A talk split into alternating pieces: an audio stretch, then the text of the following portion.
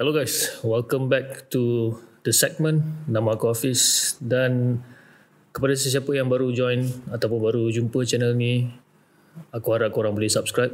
Okay.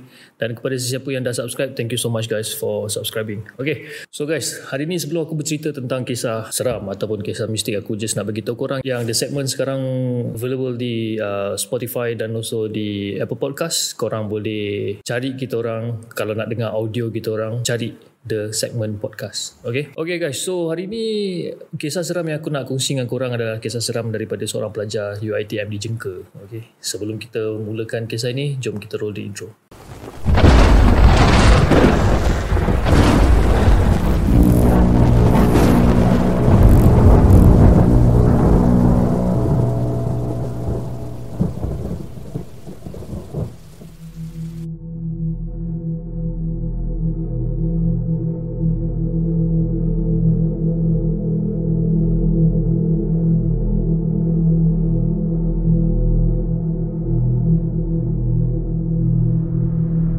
Kisah yang aku nak cerita dengan korang hari ni adalah tentang kisah seorang pelajar yang merupakan pelajar diploma UiTM Jengka pada tahun 2011 hingga 2014. Siapa yang tak tahu guys, Jengka tu kat mana? Alah, Jengka kat Pahang lah kan?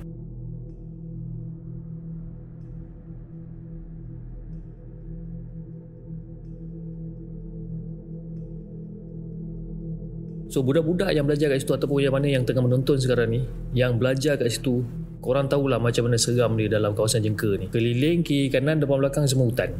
Memang tempat gym tendang memang kata. Tapi itu dululah. Okay, sekarang mungkin jengka tu dah up sikit lah kot dia punya dia punya tempat kan. So kisah ni dikongsikan oleh seorang budak bernama TZ dia ingin menceritakan tentang pengalaman dia semasa SEM 1 dekat UiTM Jengka Kazanah Alam. Banyak kisah seram yang berlaku dekat jengka ni terutama sekali dekat yang Kazanah Alam punya kampus ni. Lebih kurang sebulan dia dekat UiTM Jengka ni dia dah mula, dia dah mula rasa ada sesuatu yang macam pelik sesuatu yang macam aneh dekat bilik dia dekat blok yang dia, dia, dia tengah duduk tu lah. Pada mulanya dia macam dia, dia ignore je benda tu. Sebab roommate dia pun adalah salah seorang budak yang agak penakut. Jadi kalau dua-dua penakut jahanam lah. Jadi dia kena beranikan diri dan dia akan ignore benda tu So guys nak dijadikan cerita pada satu malam tu si TZ ni dia tak boleh nak tidur sangat dan dia nak pergi ke tandas. So dia tengok dekat dalam bilik dia roommate dia dah tidur nyenyak tidur lena. Jadi dia nak kejut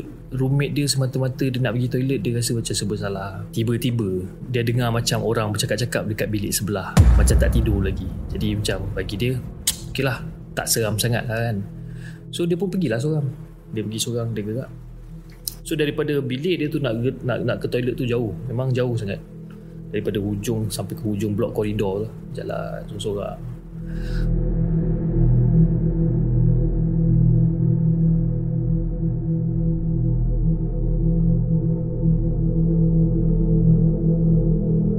So dia pun pergi, toilet dah selesaikan urusan dia pun semua dia pun keluar balik dari toilet. So masa dia keluar daripada toilet Dia jalan nak menuju balik ke bilik dia Dia nampak ada satu budak perempuan Depan bilik dia tu Daripada depan bilik Dia nampak budak tu keluar daripada depan bilik dia tu Jalan seorang-seorang Pegang macam bantal buruk Bantal busuk ke patung buruk ke Aku pun tak sure. Kan?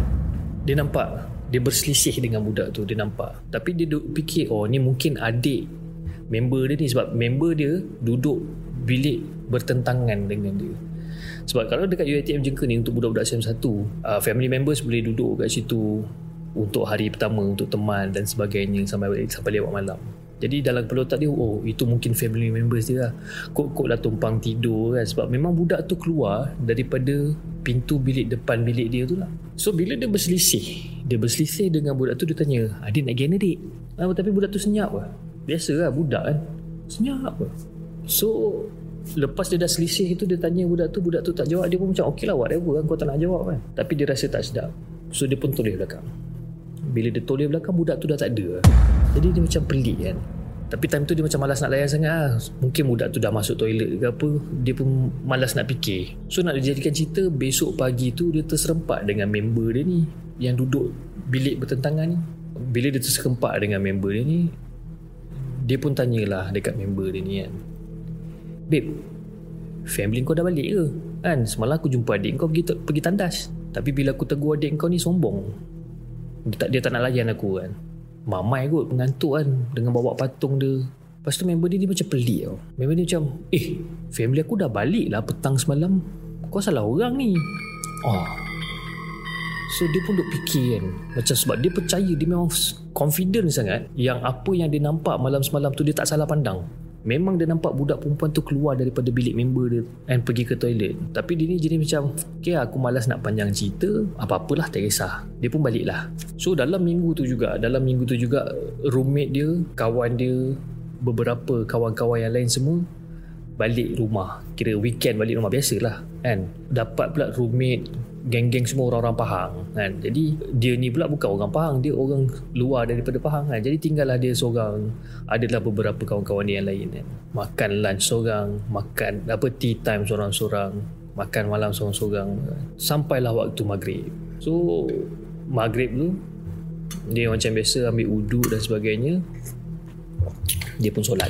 Lepas pada dia habis solat tu dia terdengar macam ada bunyi kaki orang yang pakai uh, rantai loceng. Uh, kalau macam korang tengok cerita Hindustan lah kalau korang tengok cerita Hindustan kan macam orang Hindustan kan dia suka pakai gelang kaki yang berloceng banyak oh. kecil kecil kecil kecil kecil kecil kan. Tapi yang pelik je lepas pada solat tu dia perasan bunyi tu bunyi tu ke hulu ke hilir depan bilik dia. And dia tahu benda tu duduk ke hulu ke hilir depan bilik dia sebab bunyi tu tak jauh dia dengar bunyi tu dekat sangat ke hilir depan bilik dia ke hulu ke hilir uh, dia dengar macam ada orang duk cakar-cakar pintu bilik dia. Kan. Uh, dia pun dah start. Dah start cuak lah. So bila dia start cuak tu dia pun tadi cerita banyak lepas dah buka telekong dia apa semua dia baring atas katil. Katil dia ni pula jenis double double decker atas dengan bawah. Dia ni sepatutnya tidur kat atas. Kan? Tapi sebab dah takut ke sangat dia tidur kat bawah. Lagipun roommate tak ada kan. Roommate dah balik dah balik rumah. Tengah dia duduk bawah tu dia pun macam biasa lah main handphone dia kan. Cuba untuk tenangkan fikiran dia. Tiba-tiba dia rasa macam ada sesuatu benda yang berat dekat badan dia yang tekan dia sampai dia macam susah nak bernafas. So masa tu dia dia dia dia, dia baring menegak lah. baring baring melentang itu dia rasa macam ada benda tekan tekan tekan. Tak boleh nak nafas dia tak puas. So dia pun pusing. Menyarap pula. Menyarap sedang sibuk dia duduk main handphone dia kan. Menyarap. Lepas tu tak sampai 5 minit 10 minit dia rasa macam ada benda duk tekan dia lagi. Tekan tekan. Untuk untuk gambaran untuk gambaran bagi korang yang tengah tengok video ni dia punya katil ni okey ni dinding alright. Katil ni rapat dengan dinding. Rapat dengan dinding. so bila katil rapat dengan ni so dekat kawasan sini semua dia punya macam macam ruang. Lepas tu kat sini ada meja ada kerusi kat sini pintu. So katil dia rapat ke dinding macam tu. Dia pun baring atas katil jadi dinding macam ni so dia pun pusing lah. Dia pusing menghadap ke dinding. Dia baring menghadap ke dinding and dia dah rasa cuak sangat. Tiba-tiba bulu roma dia meremang. Ada benda yang macam tak kena. And masa dia pusing tu dia baring tu dan dia terasa lagi sekali macam seolah-olah macam ada orang menolak belakang dia sampai dia tak boleh nafas. Dan dia terperasan. Daripada hujung mata dia ni okay, daripada hujung mata dia ni ada tangan hitam berbulu dekat dia punya bahu. Dia tengah tidur macam ni tengah tidur macam ni dia nampak daripada hujung mata ada tangan berbulu warna hitam.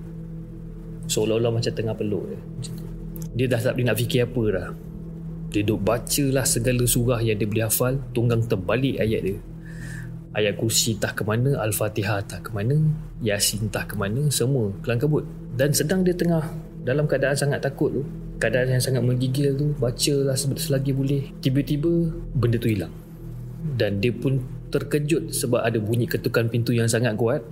Rupa-rupanya kawan bilik sebelah dia yang tak balik kampung ajak dia pergi makan ajak dia pergi ke dewan makan lah. So malam tu dia memang tak berani lah nak balik ke bilik yang tidur seorang-seorang sebabkan apa experience yang dia ada masa tu kan. So dia pun tumpang lah bilik jiran dia ni ataupun bilik roommate dia yang lain ni sampailah roommate-roommate dia yang lain balik. Dan pada keesokan hari dia nak keluar pergi ke kelas dia ternampak seorang makcik cleaner tengah duk menyapu sampah kat luar. Sap, sap, sap, sap. Sapu sampah kat luar. Assalamualaikum makcik.